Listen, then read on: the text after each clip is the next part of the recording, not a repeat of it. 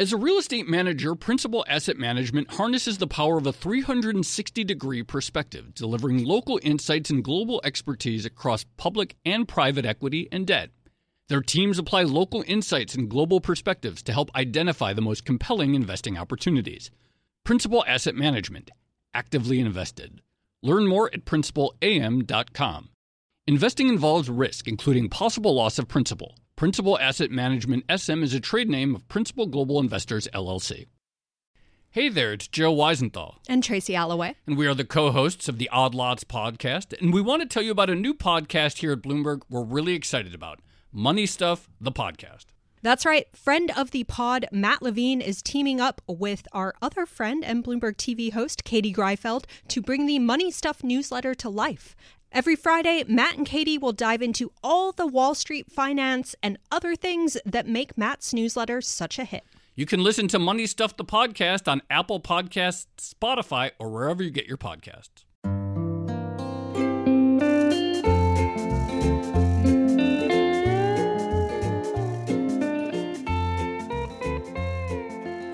Hello and welcome to another episode of the Odd Lots podcast. I'm Joe Weisenthal. And I'm Tracy Alloway.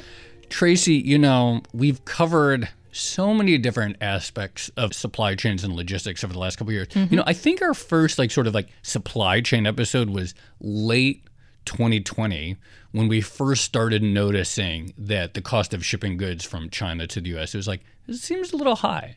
Yeah, you're right. So, the early days of the pandemic, there was all this shipping-related chaos and I guess lucky or unlucky, I don't know. I had a sort of front row seat to observe some of it in Asia because it became very, very apparent that it was becoming not only more difficult, but also more expensive to ship goods from China to the U.S. Right. So it's what is going on with that? And then we looked at international shipping and we started pulling on the string and that got us to ports. And that got us to trucks, and that got us to everything else. But we pulled the thread. Well, you always think there's going to be nothing left, and then you find something around the corner, right? But there's one big area that we've talked about doing for a long time that we haven't talked about. Oh, yes. Yeah. Well, this is my point. There's always something new. Barges. Right.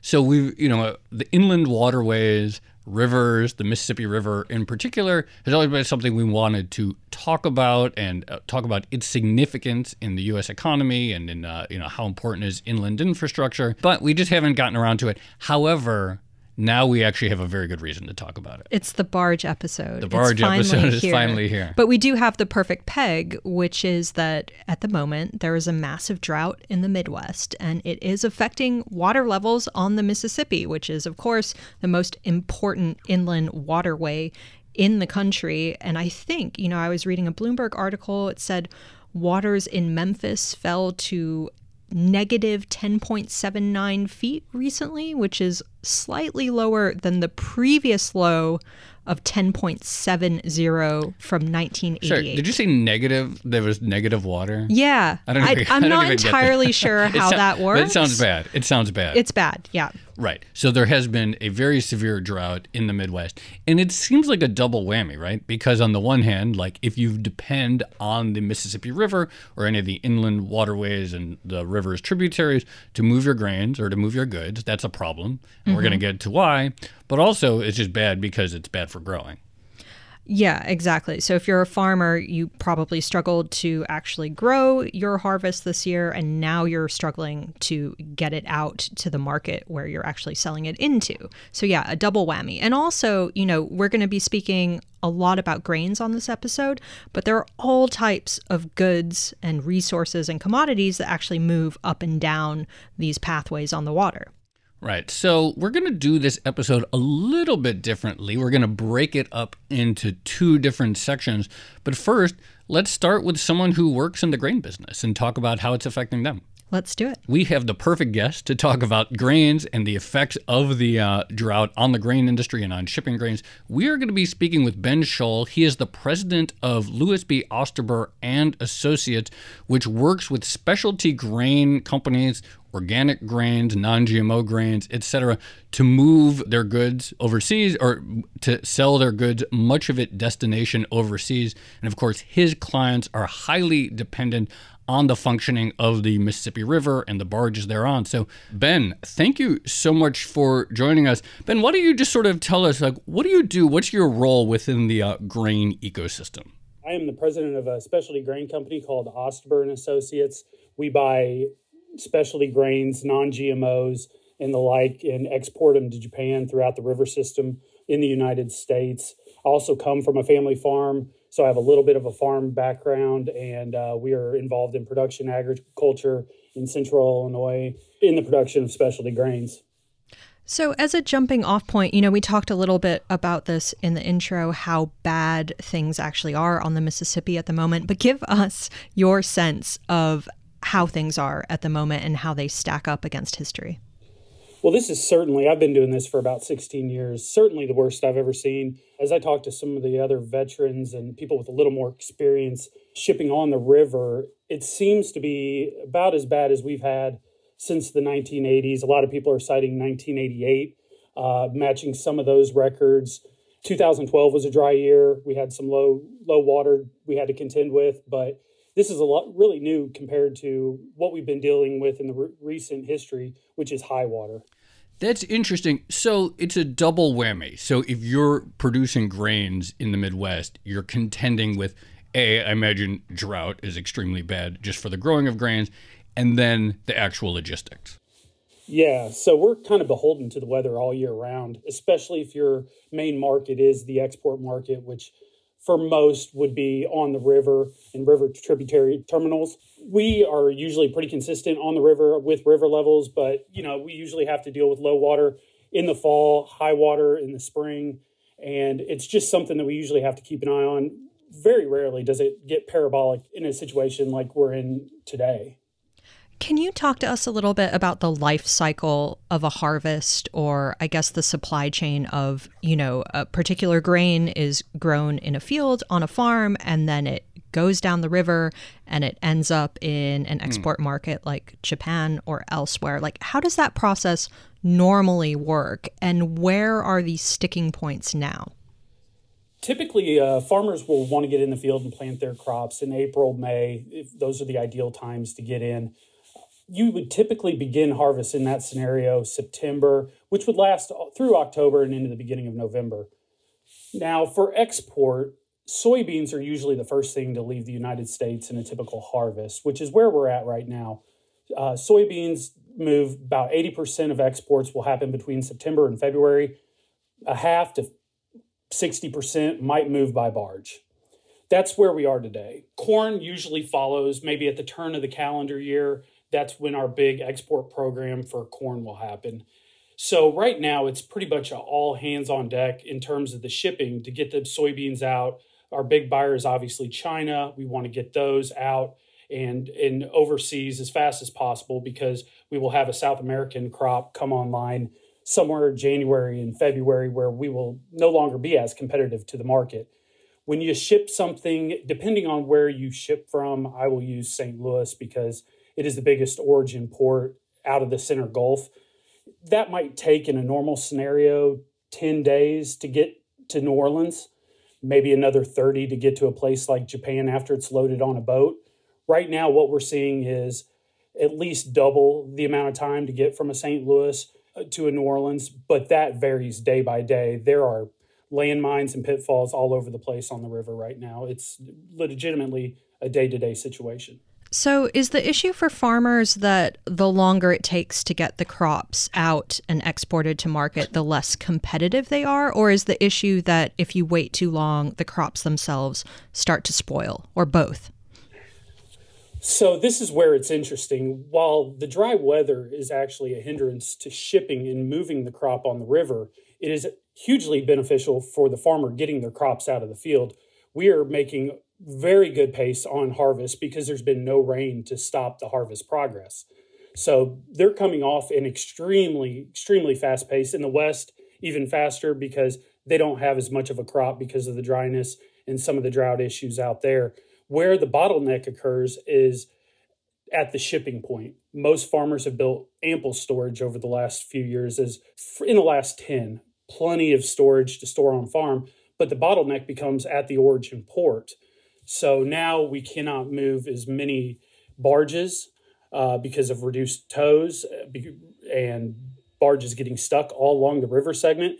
And that creates a backup at origin. Where it hurts the producer is a basis level, or the difference in cash prices versus the Chicago Board of Trade, continue to drop off. So whereas a farmer might see something relatively equal to what you see quoted on the board, they may be getting a dollar less because the transportation costs and risks are so high.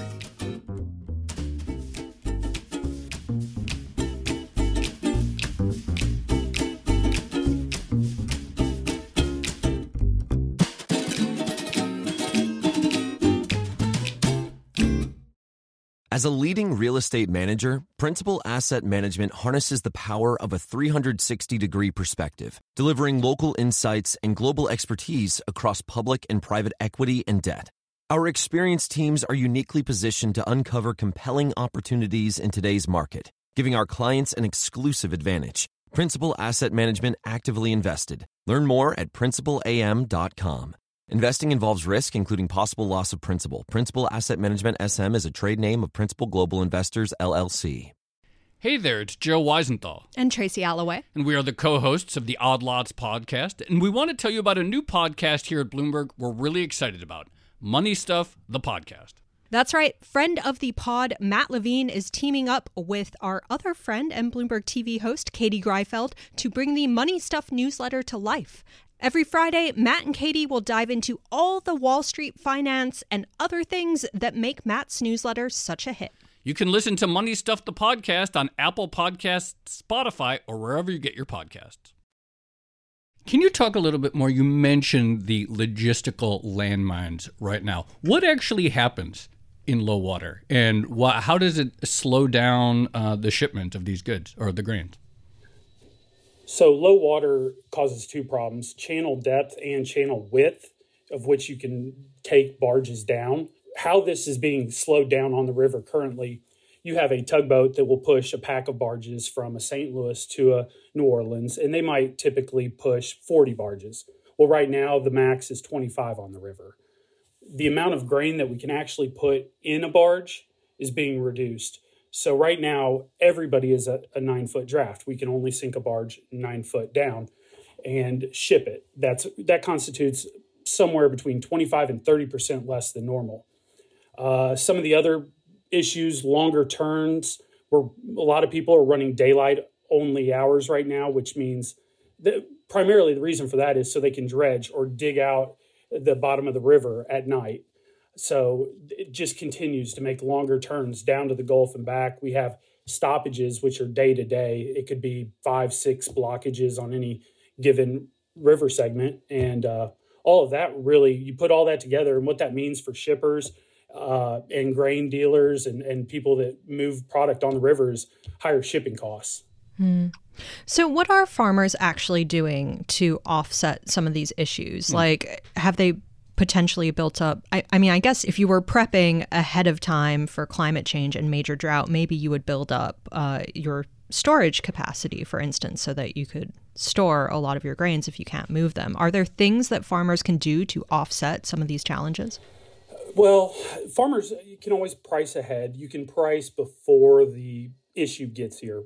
This issue really started, well, early in the year, but it really came to a head in September and October. So there are ways to mitigate that risk by pricing ahead, taking some of that risk off your table. You also have a huge buildup in storage on farm. So a lot of these producers can tuck away the grain until there's a more beneficial river system, a better chance and a better opportunity to sell better values once we get some of these issues sorted out. Do farmers have any alternative ways of shipping goods? Is there any rail or trucking nearby?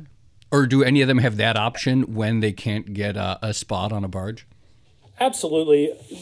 Farmers, by and large, have their own trucks. They can move their own product.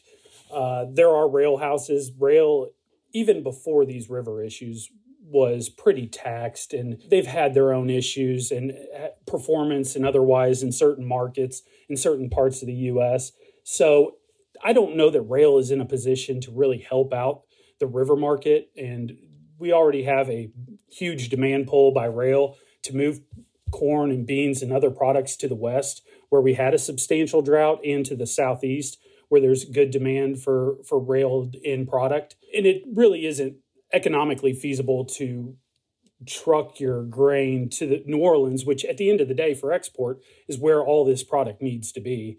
It's really a sit and wait, look for other markets like a rail house, look for other markets like ethanol and feeders, and just if you need to move grain, find something else other than the river at this point to find a home, because the values will be much better to the producer. So this is one thing I was wondering, actually, you know, we're talking about moving things like soybeans down the river so that they can get exported to markets like China and elsewhere. So how much of the grains that are moving through the Mississippi, how much of that goes to the U.S. versus the rest of the world? So if you're talking about, let's just take corn, for instance, because I deal in corn mostly, but it's probably corn. 13. Yeah. I can't resist. Oh my gosh. That's all I hear in my house. My kids have never cared one iota what I do, but since that came out, they've done so much for the corn industry. Let me tell you, I would say 15% of like the corn in the United States goes for export. The majority of that gets used in-house for between ethanol, feed of animals, and just other domestic food products. Beans are much more heavy export, probably closer to half or something like that. So that's why there's such a big onus. Not only is it our time to ship beans and to get them out, it's our window, the place where we're the most competitive, where we are typically cheaper than Brazil and our competition in Argentina. That's why it's such a high priority to get those out now, because they will be coming online with bigger crops as especially Brazil continues to increase acreage year over year. They are becoming more of a force and a bigger player in the grain and especially soybean competition for us in the world. Do farmers have to make a decision about, wait, this might be like a new normal, that if, because droughts can last a long time. Obviously, the drought in the Southwest has happened for several years and there are like crises of water levels there. Do farmers have to make a bet, so to speak, on whether the drought is going to persist and constrained waterways is a new normal and there has to be a different way of exporting their goods? I don't know that they need to sit there and worry about drought into the future and as it relates to the river system. They could certainly look at diversifying some of their end-use buyers, maybe do a little ethanol, do some river feeder, maybe diversify it. But my experience in weather and river conditions and rain is much like the economy, just like a drought and a recession. The best part about them is they will end at some point. What would be most helpful for farmers at the moment? Would it be like more coordination on the river or better dredging capacity? What would people like to see here? There's no magic bullet right now for the river. The thing that we need is heavy rain, a flash flood type event north of St. Louis. The biggest problem with this event that we have right now isn't so much the low water. It's where the low water is located. The biggest problems are Memphis south. So if you had flooding on the Illinois, some of the bigger companies, an ADM or a Cargill, could shift their operations to really push product out of the lower Mississippi or the Ohio River and kind of arb that opportunity. The problem we have right now is where this biggest issue is located, and that's Memphis South, which affects every single river segment. So there is no magic bullet. What we need are heavy rains, a flash flood type event, like I said, that would just run off into the rivers, the tributaries, and the main rivers to provide us a little relief. The other would be a kind of just soaking rain and start knocking back this drought to where we have soil moisture and every rain adds to it. That is obviously a longer process. It'll be slower to bring the river levels back up, but absent of widespread rain, dredging is just a kind of a Band-Aid on a bullet hole at this point. It's just keeping us going. Just one last question for me, out of curiosity, but you mentioned that normally the problem that you face is actually too high water. Can you talk about some of the challenges that poses? Yeah, so high water, the one experience that I had that was probably the worst would have been the spring of 19, where it just continually rained, and more than rain, it didn't it didn't ever get warm in the spring, and there wasn't a whole lot of sun to dry up the soils. And we were pretty much non-operational on the river, especially the Illinois River, until from spring to June, where there was a complete backlog at origin, a lot like what we have here, but just nothing was moving.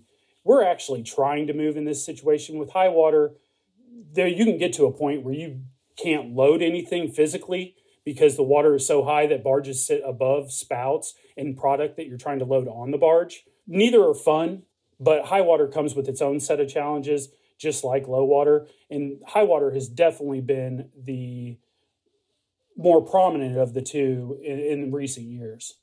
Ben, thank you so much for joining us. This was extremely helpful. So appreciate you coming on Odd Lots. Oh, it's an honor, and it's appreciate you guys having me. Yeah, absolutely. That was great. Yeah, thanks, Ben. That was really good. Well, Joe, that was fascinating, and there is a lot to dissect there. But just before we do, we're going to bring in two other guests, two people who have actually been on the show before, kind of talking about barges, but this time we're really going to get into it. We're going to be speaking with Mercury Group CEO Anton Posner and President Margot Brock in just a few minutes after the break.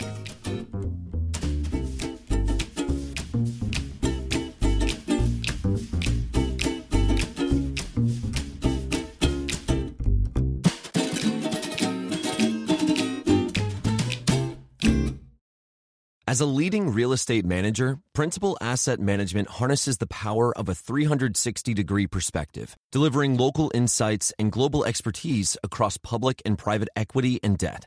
Our experienced teams are uniquely positioned to uncover compelling opportunities in today's market, giving our clients an exclusive advantage. Principal Asset Management, actively invested. Learn more at principalam.com. Investing involves risk, including possible loss of principal. Principal Asset Management SM is a trade name of Principal Global Investors, LLC. Hey there, it's Joe Weisenthal. And Tracy Alloway. And we are the co-hosts of the Odd Lots podcast. And we want to tell you about a new podcast here at Bloomberg we're really excited about, Money Stuff, the podcast. That's right. Friend of the pod, Matt Levine, is teaming up with our other friend and Bloomberg TV host, Katie Greifeld, to bring the Money Stuff newsletter to life. Every Friday, Matt and Katie will dive into all the Wall Street finance and other things that make Matt's newsletter such a hit. You can listen to Money Stuff the podcast on Apple Podcasts, Spotify, or wherever you get your podcasts. So we're back, and we are continuing our discussion of the Great Mississippi Drought and what it actually means for the economy, for transport and logistics. We are going to be speaking with Mercury Group CEO Anton Posner and President Margot Brock. Anton and Margot, thanks so much for coming back on Odd Lots. Pleasure to be here. Thanks for having us. Yeah, great to be back. So I remember the last time we spoke, we did touch on barges briefly. And so Joe and I, you know, when we were prepping for this episode, we thought, who do we need to call to talk about barges? And it was, of course, Mercury Group. Just to begin with, give us a sense of your connection to the barge business. The river business is a big, huge part of Mercury Group business and has been since our inception. Of course, millions of tons move of commodities and cargoes move on the river system every year, northbound, southbound, east and west throughout the Mississippi River, Ohio River system. So it's been a big part of our business, primarily moving import commodities coming in via New Orleans and Mobile, commodities like steel and aluminum and lead and zinc and raw materials for the steel and metals industry. So it's such a significant part of the North American and American transportation system and a big, huge part of the Mercury Group's business that we manage for our clients. Can you talk about, we've talked a lot about logistics and shipping and ports and trucks and dredging on this show several times. But just how significant, I do feel as though inland waterways specifically do not get that much attention, I guess maybe outside of when they're in crisis, but how significant are they? To what degree do people need to appreciate the importance of our inland infrastructure? That's a great question because I think it is such an unknown in this country for people. Don't understand how extensive the river system is and how much of the U.S. gets fed in and out of materials on the river system. And, you know, Anton and I are East Coast-based people, so I didn't grow up on the Mississippi. I didn't see barges moving on the Mississippi, and I didn't know they existed growing up. And even Anton and I, who went to merchant marine school, came out as licensed third mates. Even in college, we didn't talk about it. We talked about ocean freight and bigger scale. The river system is tremendous. And the amount of commerce that runs inbound, it really runs the gamut. There's barges that move liquids. There's an incredible fleet of barges that move dry materials inland. It can be, you know, some... Interestingly enough, we at one point were moving organic soybeans into Middle America because although we make soybeans here in the U.S., we don't have a great organic crop and you have to feed your organic meat, organic food. So to have organic cows, we need organic feedstock for them. We send raw materials into production facilities. So, you know, when we're looking at what has happened in this market that we're all living of reduced availability of so many items that we think of that come from China in containers, you know, and the chips for our cars and Christmas gifts on our shelves. That's one part of the market. But there's a lot of raw materials that feed up into the U.S. that aren't able to reach these production facilities if the river is not working. And that's the next great shortage that happens when we can't get materials up to the production facilities. And then on the export side, we'll have discussed grain already for this podcast. Export grain is a huge part of the U.S.'s grain market. So although we feed plenty of ourselves domestically with what we produce, it's a really big global market for U.S. grain. And right now is the grain season. So when rivers are not running well, which is what we're going to talk about today, and you cannot get that grain out of the river system, that's a huge financial impact on our farmers. So it really is very extensive, the reaches, because the river system, you know, it all runs up off the Mississippi and feeds east and west. It's a very big footprint of the U.S. that the river system touches. So talk to us a little bit about what you've seen so far. How would you describe the current situation on the Mississippi? The current situation, the Middle America is suffering from a huge drought. And typically about this time of year, it's a combination of... We have southbound grain coming out, which dominates the landscape because it's so important to the U.S. economy to be shipping that grain out. And usually they're fighting against weather systems that are hurricanes. And we're used to seeing, you know, this time last year, they were recovering from Ida, which took out grain elevators, and then there's too much water in the river and it's running too fast and it's dangerous. And there's so many impacts from too much water. And what we're seeing this year is we didn't see any big weather systems come into the Gulf. The hurricane came into the Gulf. It went to Florida. It didn't go to the river system. The rivers did not see any of that rainwater. The river is at historic lows. And there are moments where, you know, the gauge at Memphis, Tennessee, reading water levels, they've been recording that gauge for the last 89 years. And we learned through current events that 1988 was the lowest mark in that 89-year reading on the river. Well, we've surpassed that. We have set new lows on this river. It is significant on the lower Mississippi. And what it has caused is a series of domino effects, really. The water is low. We are getting channels evaporating where we just can't transit it because they're too low. And certain areas of the lower Mississippi have been dredged already. There are other areas waiting for the dredge. The dredges are very busy right now up and down the river trying to keep traffic flowing. We're seeing when those rivers open, traffic is in one direction. So you've been waiting for days for the river to reopen. Your barges are stuck and now you sit a few days more while traffic from the opposite direction passes through. And that dredge is now on its way somewhere else to salvage another location that's having problems. It's almost doing bare minimum just to keep the river operating and keep barges flowing.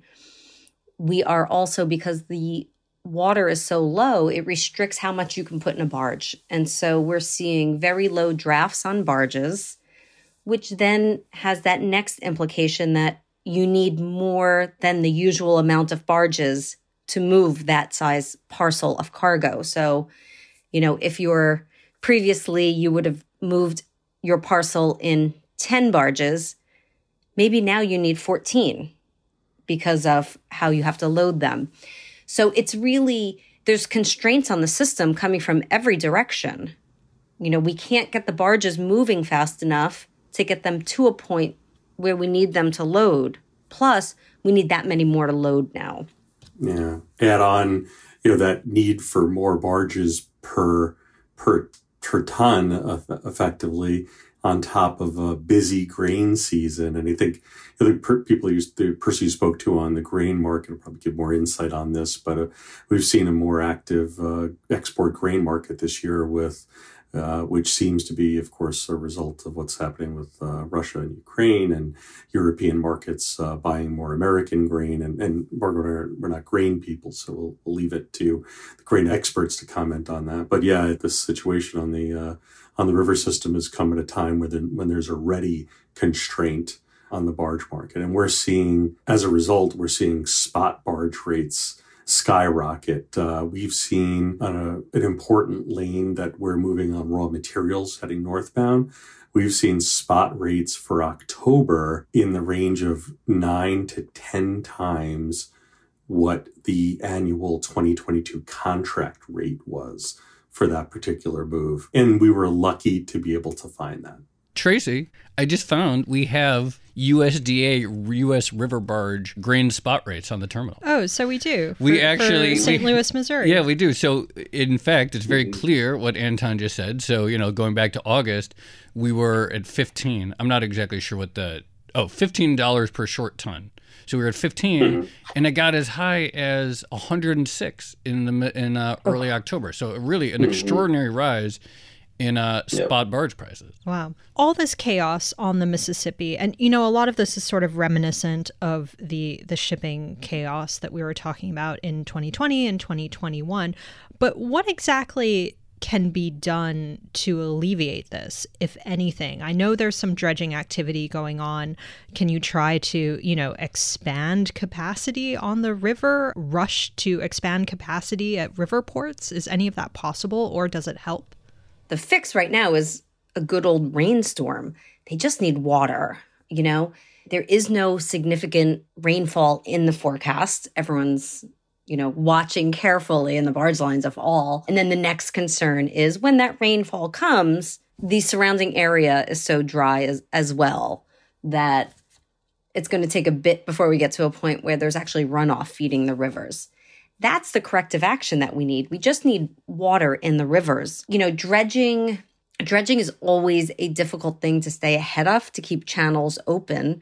And you're talking about, you know, a massive amount of navigable rivers that the Army Corps of Engineers needs to maintain to keep us moving freight on the rivers of the U.S. So increasing capacity right now is purely just by keeping channels operating, keeping navigable waterways operating.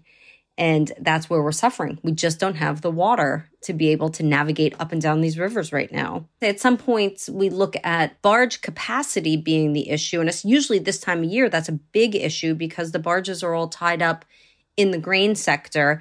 And those that are looking to move northbound cargo are constrained because the barge lines feed all their equipment upriver. But that's not even the issue anymore. The issue is just it purely can't move. There's no water, it can't move, and everyone is just desperate to get the empty barges back and get them repositioned to the next point for a load and keep freight moving. I have a short question and then a slightly longer question. So the first short question is, just what are the dominant non-grain goods that get shipped along the river? Coal, steel, metals, chemicals in tank barges, petroleum products, things like that. Iron ore, you find some raw materials, ferroalloys, things like this that go into steel making. But coal is a huge commodity that moves on the river system. Our business tends to fall mostly towards the metals and steel markets and the raw materials that go around those, and they're keeping us pretty busy, Joe. So then this gets to my second question, which is, okay, yes, we see, I'm looking at this chart right now, the spot rate shot up, but if there's an issue of, okay, you just can't move it, which is sort of like a lot of our themes, it's like there are certain things that you can't buy at any price when there's a constraint on how many barges there are or the depth of the river. What are your clients doing as alternatives, or how are you helping your clients find alternate means of shipment?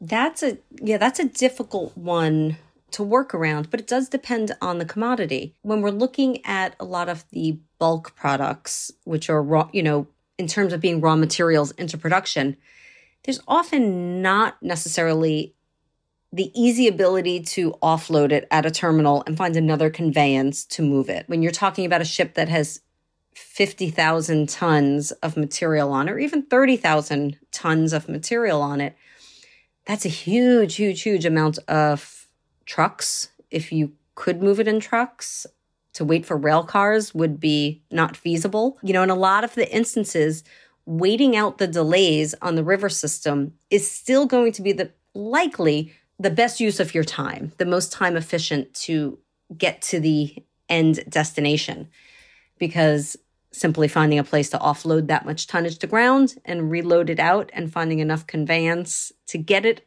to that next point is too hard. Now, once you move into break bulk materials where, steels and metals and, that fall into our sector, right now we're seeing a good portion of that landing to dock when it wouldn't have before. And it's simply because there is no spot market for barges. If you didn't have it booked and you don't have a contract for it, nobody's moving it. Nobody's touching it. And we're talking about ships coming into New Orleans, discharging to the city docks in New Orleans just to leave it outside for later reload to barges instead of going direct from ship into barge, which is the cheapest, most effective, cost-effective.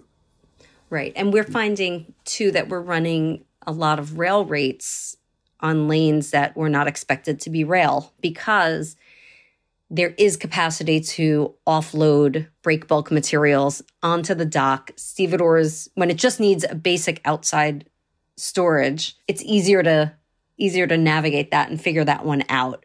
So it's landing to outside storage, and then we will bring in rail cars and move it out that way is the best option for some. Other cargo may end up seeing what happens with the river system if it's not urgently needed upriver or at a consumption point. It may just stay on the dock in New Orleans. We're also seeing some interest in alternate ports, like let's go to Mobile, where maybe we can barge north out of Mobile and avoid the lower Mississippi River just to not get caught up in those bottlenecks. Margot, you briefly touched on this at the beginning.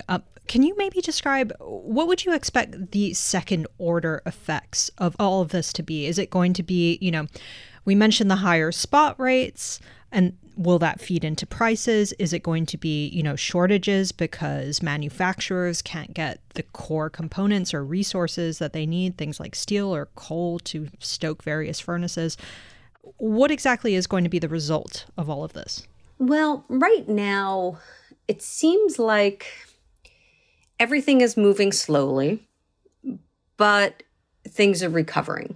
And the biggest fear that you have in pushing things upriver, predominantly, in talking about a U.S. economy and a U.S. workforce, we become concerned with feedstock raw materials making it into production facilities to keep them running, right? We don't want to see anyone shut down. We don't want to see a labor force furloughed or cut because a facility has to stop working.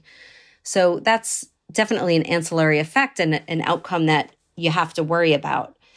But the river, thankfully, they're working hard to keep it moving in a modified capacity right now. And what we're seeing from the barge lines is that they are currently able to cover what their commitments are. Just they can't go above their already booked commitments. So if we can keep it moving and keep the river alive until rainfall comes, that will help a lot and help lessen much of, some of the impact, I guess. But there's still going to be impact. And I think, what we're anticipating is barge contracts run most commonly. If you're on a contract, it's following a calendar. So we're coming into that time where we should be negotiating for 2023 contracts, but nobody's talking about it yet. The spot market being 8, 9, 10 times what the contract market is not a good time to be talking about, hey, what do you think you want to price me for 2023? It's a really loaded question to be asking right now, and nobody's having the conversation. Everyone is agreeing to defer that topic right now. Can I just ask a quick question about that? I know when we've done episodes on trucking, contract is in trucking seems to be like sort of a nebulous thing, and entities are ripping up their contracts all the time. They're not particularly legally binding, particularly if spot and contract deviate far. When you talk about contract with barge operators, are these more binding, or are they also sort of like loose and subject to repricing? So, Joe, the barge lines are honorable. These are binding contracts. They are performing. So these annual contracts that, as Margot mentioned, right, it's typically a calendar year for these types of contracts that handle the metals and steels and some of the raw materials that we manage. So the barge lines they stand behind the contracts. They stand behind the pricing on the annual rates that they agree to. And as Margot mentioned, right, that what they're not doing is going over and above. In a good year, for shippers, right, for cargo interest, there's some extra capacity and there's a possibility to get a barge or two extra under the contract rates when needed, not now. As Margot mentioned, right, the barge lines are not giving a single barge beyond what they're committed to in their contracts, but they are performing, and there's no back trading, is a phrase that we like to use, right? No back trading. And Joe, as you mentioned, right, with the truckers, a whole different world of what a contract means, but in the barge world, a contract is a contract, and the barge lines are sticking to that.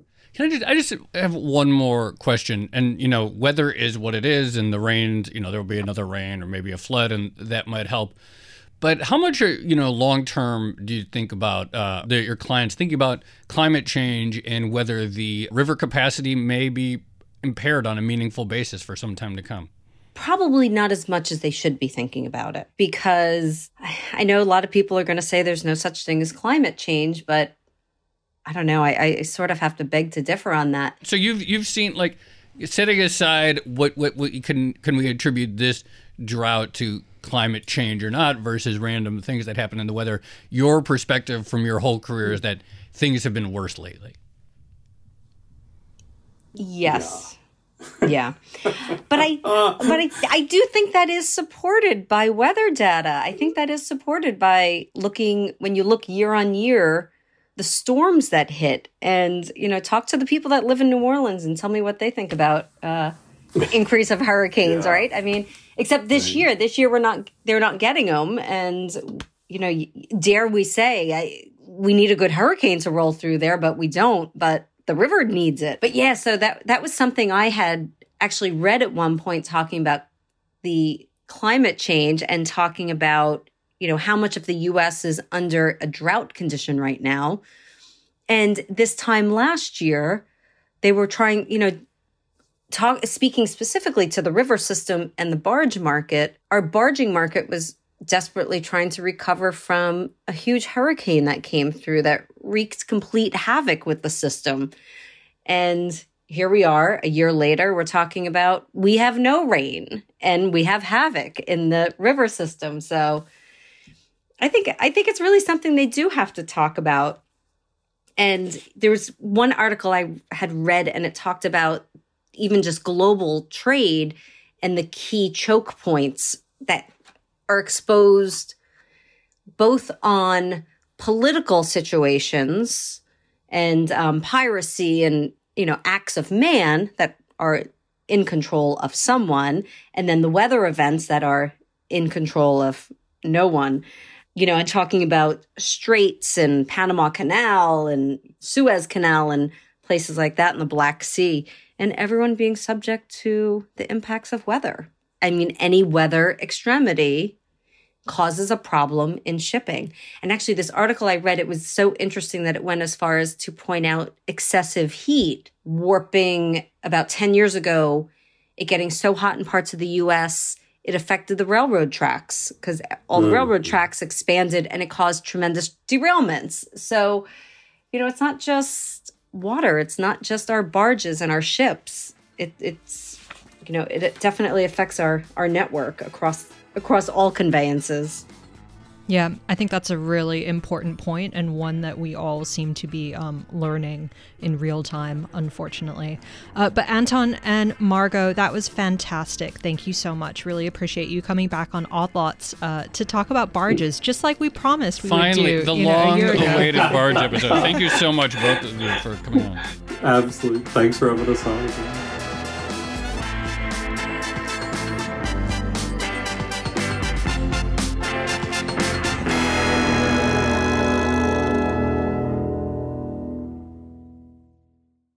So, Joe, I'm so happy we finally did the barge episode. I should say I've been reading a really good book on barges lately that a listener actually recommended. Oh, really? Yeah. It's called Brownwater Boating by Dean Gabbert. Anyway, if you want to learn more about barges, you should definitely check that out. But I mean, you know what was interesting in that very last bit of the conversation with Margot and Anton, the talk about climate change? I mean, this is a climate change episode, right? And this is sort of what I mentioned this already, but this is what we're all learning now is that a lot of our economy depends on the weather acting in a certain way, there being enough water for us to transport goods by river, there being, you know, not too much heat so that the railway lines still work. And we're kind of discovering all these vulnerabilities in our transport and infrastructure as climate change worsens. Yeah, you know, I'm thinking also back to that episode we did earlier in the year with Alex Turnbull, and we were just talking about energy and, you know, the issue of nuclear plants even that need a certain amount of cool water to, you know, to cool down. And if the rivers are too warm, then that doesn't work, et cetera. And so, yeah, we really see that like certain things we take for granted, like the smooth operation of the Mississippi River, or just the idea that there's going to be cool water for nuclear facilities is not something that we can just take for granted. But it is interesting, and you know, it really does seem like the inland waterways, the Mississippi River, it kind of feels like old timey, you know, right? Like if you hear, like if so, what does the Mississippi River conjure up? Like some sort of like old riverboat, right? Yes, riverboats and like so who's you know one of those authors who like wrote books about that time. You don't think of it as being like all that vital like these days, but obviously it really is. Yeah. Was that Mark Twain? Was that the one? I was going to say Mark Twain. Like, come on, Mark Twain, that riverboats, Mississippi, you know, rafts and going down the Mississippi. Okay. But seriously, if you like that topic, you should read that barge book that I just mentioned. The other thing that struck me is it's not even like we need more water. It's that we need water in a specific pattern. So as Ben was mentioning, you know, you either need a downpour sort of upriver that then flows downstream, or you need a prolonged rain that softens the ground like further south and then flows into the river. And then the other thing that struck me was that even if you get a disruption like this and it's relatively short-lived, to Anton and Margot's point about the contracts, like the way those work basically means that this disruption can have this lagged effect for many, many months to come, even if it only like is extreme for 2 or 3 months. Right. The chart is really extreme. It's come down a little bit, those spot prices. Mm-hmm. But, you know, as they pointed out, like nobody wants to enter like contract renegotiation season now with the levels here because where do you price things? I also like what did Anton say? Something about how in the barge business they take their contracts seriously, unlike those truckers where they just rip them up. In the barge business, a contract is a contract. Words to live by. Yeah, live like a barge operator. You know, just the other thing. You know, to Ben's point about how look. you know, price is one thing and capacity is another thing. And if you don't have the capacity, then you have all these issues. You have various terminals that aren't equipped to move things at different spots. You have more storage at the ports because you're just waiting longer for the barge to come and move them. I mean, it's a real mess. And again, you know, like, it's so interesting in the broad sweep of things that we cover, because there are clearly things that are sort of macro, right? Like inflation generally probably is a macro story. But this really does seem like one where it's just, it's a lot of bad luck. Yeah. On top of the Ukrainian grain situation as well, which we've already spoken about. And the booming demand for U.S. domestic grain. So it is connected. And to Margot and Anton's point, the booming demand for grains globally also means that there's less capacity for non-grain goods like the various industrial commodities or coal or iron that they were talking about. So it really is it's kind of a perfect storm. I knew you were going to say that. It does seem like it. It does seem like a perfect storm. All right. Well, on that note, before we utter any more cliches, I think we should leave it there. Let's leave it there. Okay. This has been another episode of the Odd Lots podcast. I'm Tracy Alloway. You can follow me on Twitter at Tracy Alloway. And I'm Joe Weisenthal. You can follow me on Twitter at The Stalwart. Follow our guests on Twitter. Ben Scholl, he's at Otto Scholl. Anton Posner, he's at Anton Posner. And I don't think Margot Brock, the president of the Mercury Group, is on Twitter. But follow our producer, Carmen Rodriguez, at Carmen Armin. And if you enjoyed today's episode and you enjoy Odd Lots, check out Bloomberg.com/Odd Lots. Tracy and I write a blog. We post transcripts there. And we have a weekly newsletter where we talk about some of the themes of the episode. Find it all at Bloomberg.com/Odd Lots. And check out all of our podcasts on Twitter under the handle @podcasts. Thanks for listening.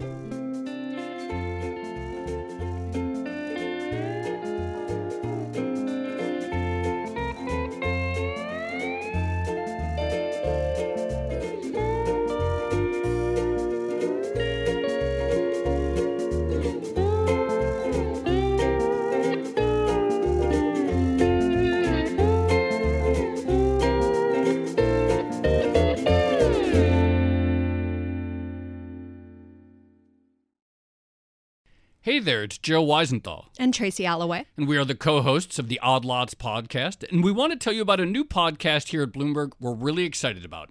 Money Stuff, the podcast. That's right. Friend of the pod, Matt Levine, is teaming up with our other friend and Bloomberg TV host, Katie Greifeld, to bring the Money Stuff newsletter to life.